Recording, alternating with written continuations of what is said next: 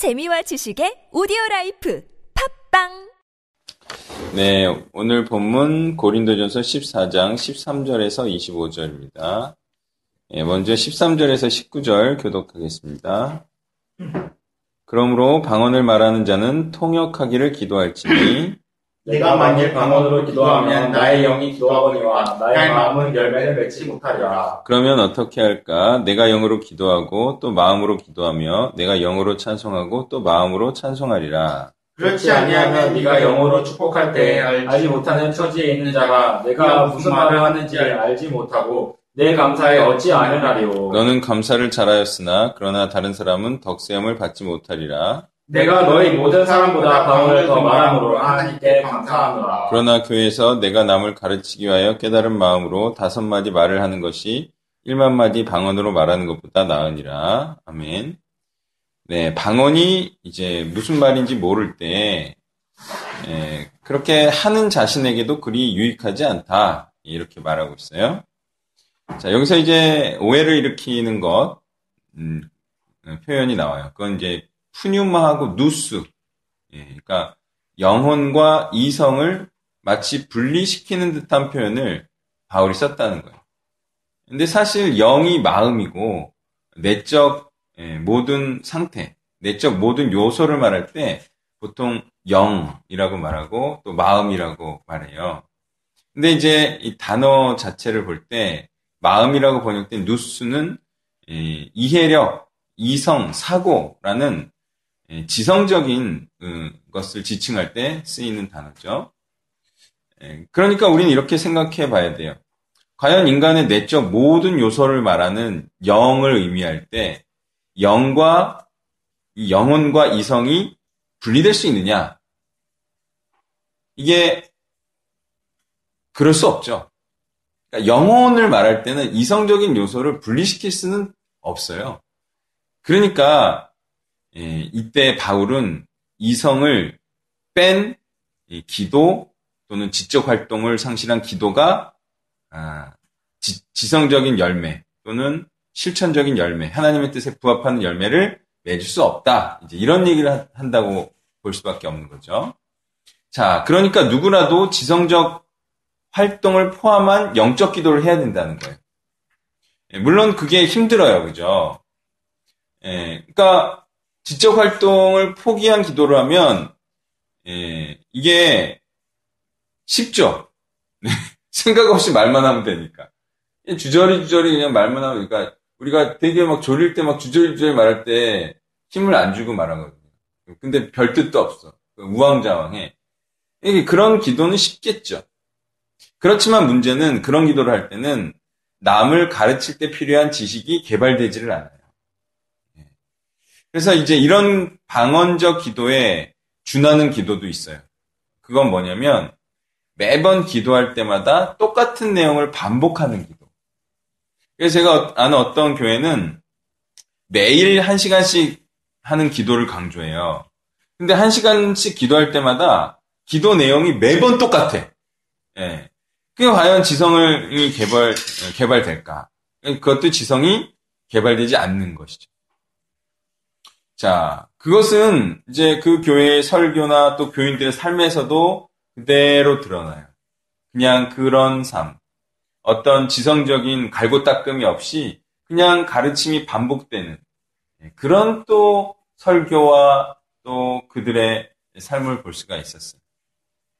우리는요, 주기도문과 같이 거대한 원칙은 정해놓고 기도하더라도 기도는요, 매일 하는 기도는 우리가 매일 성경에 어때요? 매일 다른 본문이 나오죠. 그런 것처럼 매일 다른 말씀을 보면서 말씀을 따라 기도하는 것이 이게 지성도 개발되고 또 하나님이 기뻐하시는 기도라. 예, 방언 기도를 좋아하는 자들을 보면 많은 경우 예, 많은 경우 머리 쓰는 것을 싫어하거나 머리 쓰는 법을 모르는 자들이 많더라는 거예요. 그래서 그런 자들은 머리를 쓰지 않는 쪽을 선택해서 편하게 신앙하기를, 신앙생활하기를 좋아하는 자들인 거죠. 자, 과외를 하다 보면 이런 자들이 있어요.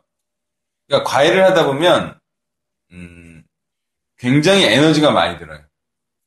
신경을 많이 써요. 그래서 수업을 많이 하면 어, 이제 피곤해지고 또 에너지가 많이 쓰여서 심지어는 뱃속이 쓰리기까지 하죠. 그래서 과외하는 교사들은요, 언제 휴식을 취해요? 과외하는 시간에는 에너지를 다 쓰고 신경을 집중하고 그죠? 이제 이동하는 시간에 휴식을 해요. 버스에서 눈을 감고 있다고 네, 머리를 쉬어. 그러니까 똑같은 시간에 존재하고 있지만 지성을 많이 쓰는 시간하고 지, 성을 놔도 되는 시간에 그 수고와 소모는 확실히 달라요. 이때가 힘이 많이 들어가고 이때는 힘이 안 들어가요. 똑같이 앉아 있어도 그렇다는 거예요. 그래서 학생들은 예, 훌륭하지 않은 학생들은 어때요? 수업 시간에 지성을 놓고 딴짓과 멍 때리기를 좋아하죠. 그러니까 이거는 지성을 쓰기 싫어하는 음, 애들의 특징이라는 예, 그 머리를 계속 쓰는 게 이게 어, 싫어요. 누구나 예, 이게 예, 귀찮고 예, 굉장히 수고로운 일이에요. 힘이 들고. 그런데 이 같은 현상과 사실이 방언 기도하는 자들에게도 그대로 어, 나타나고 그런 현상과 통한다는 거예요. 그렇게 머리를 쓰지 않고 기도함은 편하려고 하는 기도고 지적 훈련과 같은 결실은 지적 훈련을 통한 결실은 전혀 안 나타나는. 그래서 시간 낭비가 심한 그런 기도인 거죠. 뭐 게다가 진짜 방언은 지금 없다고 봐야겠지만요. 자, 방언 기도의 무익함은 이렇게 먼저 그 자신에게 있어요. 왜? 자신이 계속 지적 훈련을 하죠. 그래서 하나님의 뜻을 깨닫는 그런 이제 스스로의 훈련이 되는 거예요. 또한 그 방언을 듣는 자에게도 유익이 있죠. 예, 아, 유익이 없죠. 그러니까 듣는 자도 어떤 유익 정도만 있냐면 이런 정도는 있을 수 있어요. 그러니까 어떤 흥얼거림을 들을 때 감정적인 도움을 얻을 수는 있어요. 아, 그게 천사의 언어구나 이렇게 이제 느끼는 것만 하는 거죠. 그래서 감정적인 도움은 얻을 수 있을지 모르겠어요. 자, 제가 다니는 과외 회사 팀장이 예전에 이런 말을 했어요. 이동 중에 듣는 음악도 별로 유익이 되지 않으니까 인강을 듣든지 하라 이런 얘기를 했어요. 그러니까 이런 말에 반박하는 자가 있다면 그런 자가 바로 방언 기도가 필요하고 중요하다고 여전히 반박하는 자들인 거죠. 왜? 아, 음악을 들으니까 마음이 편해지고 뭐 이런 얘기를 하는 거죠. 그러니까 그런 효과를 부정하는 건 아닌데 이제 방언이 주는 효과가 그 정도이다. 이런 거예요. 그래서 마음이 편안해지고 뭐 이런 건 있어요. 그런데 지적 훈련과 지식 싸움을 그렇게 안 하다가는 사단에게 속고 말 것이기 때문에 사단에 속아 사는 것은 방언 기도를 많이 하는 자들의 삶을 통해서 우리는 확인할 수가 있습니다. 방언 기도를 많이 하는 자들은 사단에 속아서 사는 사람들이 굉장히 많아요. 물론 방언 기도를 안 하며 성경도 모르는 자들 눈에는 그것 자체도 안 보이겠죠. 어, 방언 기도하는 사람 잘만 신앙생활 하던데? 신앙 좋던데? 뭐 이렇게 말하겠지만 성경을 알고 행하는 자들의 눈에는 그들이 어떤 자들로 보이냐면 기도만 하고 안 하거나. 왜? 기도한 게 뭔지도 모르니까. 기도한 거를 안 하고. 또 성경과 다른 행위를 열심히 하는 자들로 어, 보일 수 있다는 거죠. 그러므로 모든 자들이 당연히 해야 할 기도는 뭡니까? 그것은 남에게 깨달은 것을 가르치는 기도, 즉 예언을 하도록 노력해야 된다라는 거예요. 자, 이로써 예, 한 가지 우리는 중요한 사실을 알게 됐어요. 그것은 하나님의 말씀을 가르치는 것이 기도라는 사실을 알게 됐어요. 그죠? 그래서 우리는 깨달은 말을 말하는 게 기도인데 그게 알고 보니까 말씀을 가르치는 거와 같더라 이겁니다. 예, 기도는 말씀이어예요. 예, 기도는 말씀이어예요. 그리고 말씀은 또한 기도인 것이죠. 그러니 모두 무엇으로 기도할 일입니까? 말씀으로 기도할 일이에요. 원래 찬양도 뭐로 어, 내용이 돼야 돼요. 찬양 말씀 원래 시편만이 그래서 뭐 찬송이다 해서 찬송가는 그렇게 이제 전통적인 시편을 해서 기록되어 있는 말씀 아니면 막 아니다. 뭐 이런 사람들. 그러니까 기본적으로 기도는 말씀이어야 되고 찬양도 말씀이어야 되는 거죠. 예, 즉 말씀을 전하고 가르치는 것이 곧 기도임을 우리는 알 수가 있고 알아야 돼요. 그렇지만 분명히 구약에 보면 지성소와 성소가 나눠져 있고요. 지성소에는 말씀이 위치하고 있고요. 또 성소의 가장 중요한 장소에 지성소와 가까운 장소에는 바로 분양단, 기도가 위치하고 있죠. 그러니까 말씀의 우월성은 있어요. 둘이 똑같은 건 아니야. 그것은 바로 말씀은 자신뿐만이 아니라 타인까지도 유익하게 하고요. 또 타인을 세워주기도 하죠. 기도는 자신에게만 유익하죠. 골방에서 기도할 때. 그래서 하나님을 기쁘시게 함에 있어서 기도는 말씀보다 못한 게 되죠. 그래서 중보 기도라고 할 때도 사실은 이것은 남을 세워주는 거기 때문에 중보 사역을 의미하는 거예요. 예수 그리스도께서 중보 기도하신다는 것은 예수 그리스도께서 아직도 중보 사역을 하신다. 이런 의미인 거죠.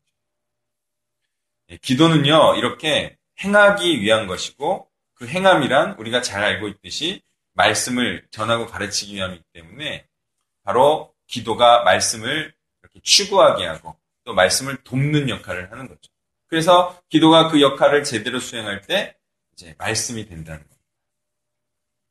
그러나 기도가 말씀이 되어 타인에게 선포되고 가르치는 것이 될 때 그렇게 남도 세우고 자신도 세우는 하나님을 더욱 기쁘시게 하며 영광되게 하는 것이 되죠.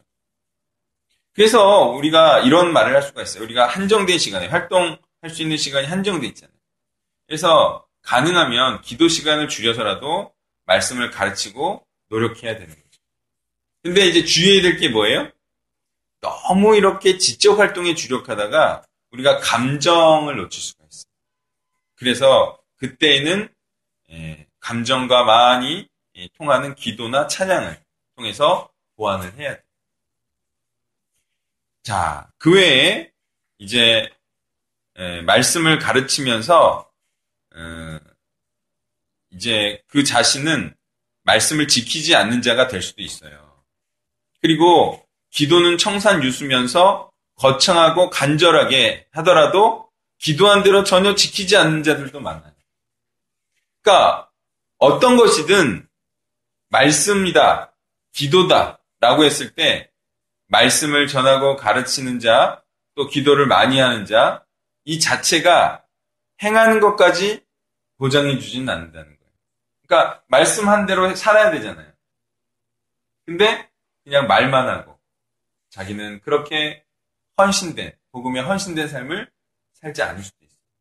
기도는 막 열심히 했는데 기도한 대로 살지 않을 수 있나요? 네, 충분히 가능해요. 네. 그러니까 말씀에 나는 가난하게 살기를 살 것입니다. 여러분 가난하게 사십시오. 실제로 안 가난하게 살 수도 있다. 그러니까 이 말씀이다 해서 말씀 묵상을 많이 했다. 또 말씀을 많이 전했다. 또는 기도를 많이 했다고 해서 그것이 행위까지 보정해 주진 않는 거예요. 그러니까 우리가 이런 서로에 대한 비난을 할 때 조심해야 돼요. 뭐냐면 당신은 말씀을 많이 묵상하지 않아서 그렇다. 꼭 그런 것만 아니에요. 많이 묵상해도 안 하는 수가 있어. 또 당신은 기도를 안 해서 그렇다. 그것도 조심해야 돼요. 왜냐하면 기도를 많이 해도 안 하는 수가 많아요. 그러니까 서로를 그렇게 맹비난할 일은 아니에요. 그 비난할 수 있다면 뭘 비난해야 돼요? 그냥 실천 안 하는 것 자체를 비난해요. 말씀 묵상을 많이 안 해서 그런 것만도 아니고 기도를 많이 안 해서 그런 것만도 아니에요. 그냥 실천을 안 하는 것 뿐이라는 거죠. 예. 그래서 세 개를 다 해야 되고 세 개는 각각 분리될 수 있다. 예. 이 사실을 알아야 돼요. 자, 20절부터 25절 교독합니다. 형제들아 지혜는 아이가 되지 말고 악에는 어린아이가 되라. 지혜는 장성한 사람이 되라. 율법에 기록된 바 주께서 이르시되 내가 다른 방언을 말하는 자와 다른 입술로 육신에게 말할지라도 그들이 여전히 듣지 아니하리라 하였으니. 그러므로 방언은 믿는 자들 위하지 아니하고 믿지 아니하는 자들 위하는 표적이나 예언은 믿지 아니하는 자들 위하지 않고 믿는 자들 위함이니라 그러므로 온 교회가 함께 모여 다 방언으로 말하면 알지 못하는 자들이나 믿지 아니하는 자들이 들어와서 너희를 미쳤다 하지 아니하겠느냐. 그러나 다 예언을 하면 믿지 아니하는 자들이나 알지 못하는 자들이 들어와서 모든 사람에게 책망을 들으며 모든 사람에게 판단을 받고 그 마음에 숨은 일들이 드러나게 되므로 그들이와 하나님께 경배하며 하나님이 참으로 너희 가운데 계신다 전파하리라. 아멘. 하나님의 말씀을 알고 행하는 것에는 누구나 최선을 다해 온전히 행하는 자가 돼야 한다는 거예요. 자, 그리고 악에 대해서는 어떻게 해야 되죠? 무엇인지, 악이 무엇인지에 대해서는 알아야 돼요. 왜냐하면 이거는 지혜, 즉 하나님의 말씀에 대해서 충실히 알아가다 보면 악의 정체도 알게 돼요. 악에 대해서는 알지만 악에 대해서 어린아이가 되라는 말은, 말은 악을 행하는 것에 대해서는 미련하고 모르는 자처럼 행하라. 이런 뜻이겠죠. 자, 이것은 통변되지 않은 방언이 하나님의 말씀을 알게 하는 데에는 아무런 소용이 없음을 말하기 위한 것이에요. 이런 말을 한 이유는. 예, 그러니까 하나님의 말씀에 대해서 잘 알고 행하는 자가 돼야 되는데 자꾸 방언을 하면 하나님 말씀을 알고 행하는데 도움이 되지 않는다. 이런 말을 하기 위해서 이 말을 했다는 거예요. 21절에 인용한 이사야 28장 11에서 12절의 말씀이죠. 이 말씀이 더욱 명확히 이 사실을 말하고 있다는 거예요. 그래서 이에 대한 구체적인 설명은 홈페이지 방언이란 무엇인가 라는 글에 잘 있지만 여기서 다시 대략 설명하자면 이렇습니다. 이사야 시대 이스라엘이 하나님 말씀에 불순종하자 하나님께서는 이스라엘을 벌하시겠다라고 선포하시면서 바로 21절의 말씀을 하셨다는 거예요. 그러니 원래 방언은 징벌적 성격을 띠고 있어요. 왜? 이 방언은 왜 생긴 거예요? 서로의 언어를 알아듣지 못하게 하신 거죠. 하나님께서. 징벌로. 그러니까 이 방언 자체는 하나님의 징벌에 의한 것이었기 때문에 이걸 듣고 좋아할 일은 아니에요. 못 알아들으면. 그런데 이 방언이 이 하나님의 저주가 오순절 성령 강림 때에는 모두 알아들을 수 있는 언어로 됐어요. 근데 다시 고린도 전설 보니까 잠시 됐던 거예요. 알아들을 수 있는 상태로 잠시 됐던 거예요. 그리고 다시 그 예표적인 예, 그러니까 그 오순절이 예표하는 것은 온전한 회복을 예표하는 거죠. 그래서 신약의 초막절에 있을 예, 그럴 온전한 회복을 예표하는 거죠. 그렇지만 역시 아직 완전한 회복의 때가 아니기에 다시 알아듣지 못한 상태로 되돌아가 버린 거예요. 그러니 방언으로 말할 때 좋아할 이유는 전혀 없어요. 오히려 알아들을 수 없는 언어로 말하기 때문에 기분이 나쁠 수밖에 없고 나빠하는 거죠. 예. 물론 혼자 한다고 했을 때, 뭐, 그러니까 그 사람 혼자 한다 한다. 그러면 내가 나만 참으면 되겠죠. 그렇지만 23절 같은 경우처럼 온 교회가 그러고 있다. 그러면 충분히 이거는 다 기분 나빠할 수 있는 것이고 또 심하게 말하면 돗대기 시장과 뭐가 다를 바가 있냐는 거예요. 실제로 이제 이런 교회에 불신자나 방언에 대한 지식이 없는 자가 갔다가 시험에 들거나 기독교 자체를 비난하는 경우를 우리는 종종 볼 수가 있어요. 그런 사람들이 말을 안 해서 그렇지 무슨 생각을 했을까요? 다 미쳤다. 이렇게 생각을 하겠죠.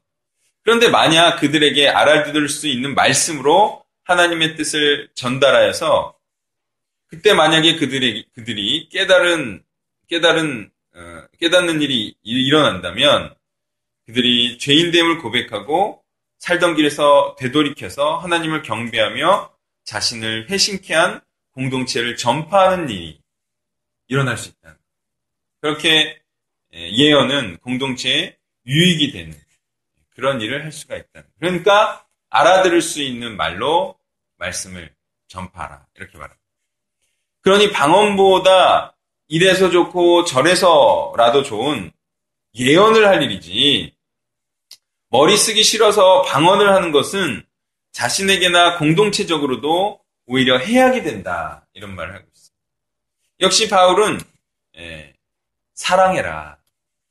하나님이 기뻐하시는 일을 하나님을 사랑해라. 그리고 또한 하나님을 사랑함으로 이웃을 사랑하는 공동체 사랑을 해서 사람을 시험에 들지 않게 하고 사람을 세우는 그런 사랑의 관점에서 은사를 사용하라 이렇게 말하고 있습니다.